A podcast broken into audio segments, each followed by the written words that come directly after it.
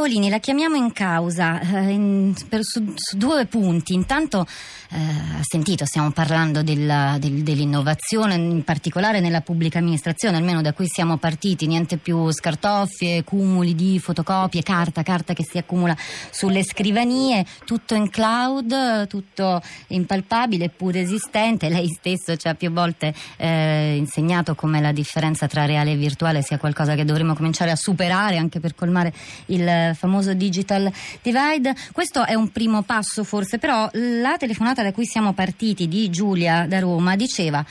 eh, parli, parlate di questa notizia dando eh, spazio alle informazioni mainstream, ma non parliamo dello stato reale del, del paese. Cosa ne pensa lei di questo, eh, di, di questo rapporto, Antonio Pavolini? Allora questo è un paese un po' particolare non solo per motivi anagrafici, naturalmente ci sono molte persone che, sono,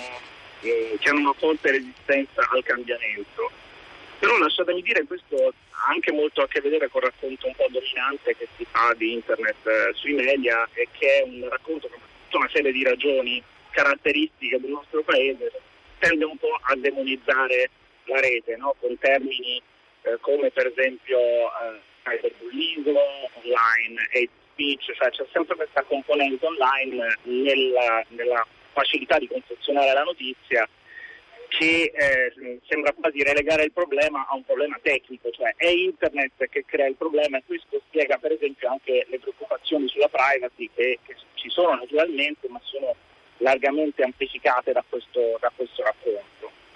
Eh, io penso che um, sia molto giusto dare ai tecnici, come abbiamo sentito poco fa, la parola per spiegare come si risolvono tanti problemi tecnici, però non bisogna neanche peccare di tecnodeterminismo e eh, credo che il grosso dell'operazione da fare sia un'operazione proprio culturale, cioè intanto restituire fiducia nelle persone nei nuovi mezzi, perché finché vengono visti eh, come fonte di, di, problemi, di rischi addirittura per, eh, per, la persona, per i diritti individuali, mentre fino a dieci anni fa ancora si parlava di cittadinanza digitale. Eh, questo è un tema che mi sembra che stia passando drammaticamente in secondo piano, cioè, sembra proprio che come cittadini i nostri diritti siano limitati dal digitale e dopo un decennio ormai di bombardamento eh, che demonizza la rete mi sembra il minimo che possa accadere.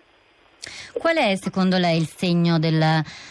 del il vero segno del cambiamento? Dove, dove, si trova il segno del cambiamento nel nostro rapporto con, uh, con la rete, col, col digitale? Ma eh, si vede per esempio quando, abbastanza bene, quando nelle scuole per esempio, no? nelle scuole da qualche tempo esistono strumenti che sono frutto di faticosi mega accordi quadro con grandi aziende che hanno prodotto per esempio la LIM, la lavagna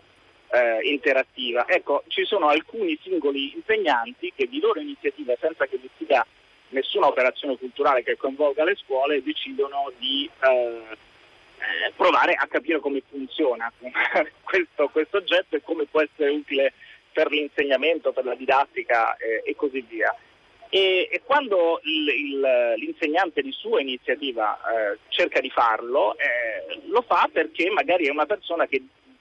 personalmente nella propria vita privata ha un buon rapporto con, eh, con gli strumenti informatici. Ecco, vedete come diventa un circolo virtuoso ma è un circolo spontaneo e soprattutto a macchia di leopardo perché quello che succede è che nella singola classe, per esempio, ovviamente anche nella singola scuola, eh, la maggior parte invece dei professori sembra avere una, una ritrosia no? verso, verso, questi, questi mezzi. Quindi il cambiamento c'è nella grande disponibilità che alcune persone eh, hanno eh, verso l'uso degli strumenti informatici. Abbiamo sentito anche prima il caso no, dei cittadini che da soli scoprono come fare un bonifico. Le banche hanno fatto, hanno fatto moltissimo, no? perché la banca è un luogo chiaramente eh, depositario della fiducia, quindi una volta che tu cominci 20-30 anni fa a abituare le persone anche solo a usare il bancomat, parliamo di quello che è successo 20 anni fa, quella è una, è, è una storia importante perché tante persone quando si trattava di soldi eh, l'idea di smaterializzare il denaro almeno fino a un certo punto era molto molto difficile da far passare, eppure ce l'abbiamo fatta.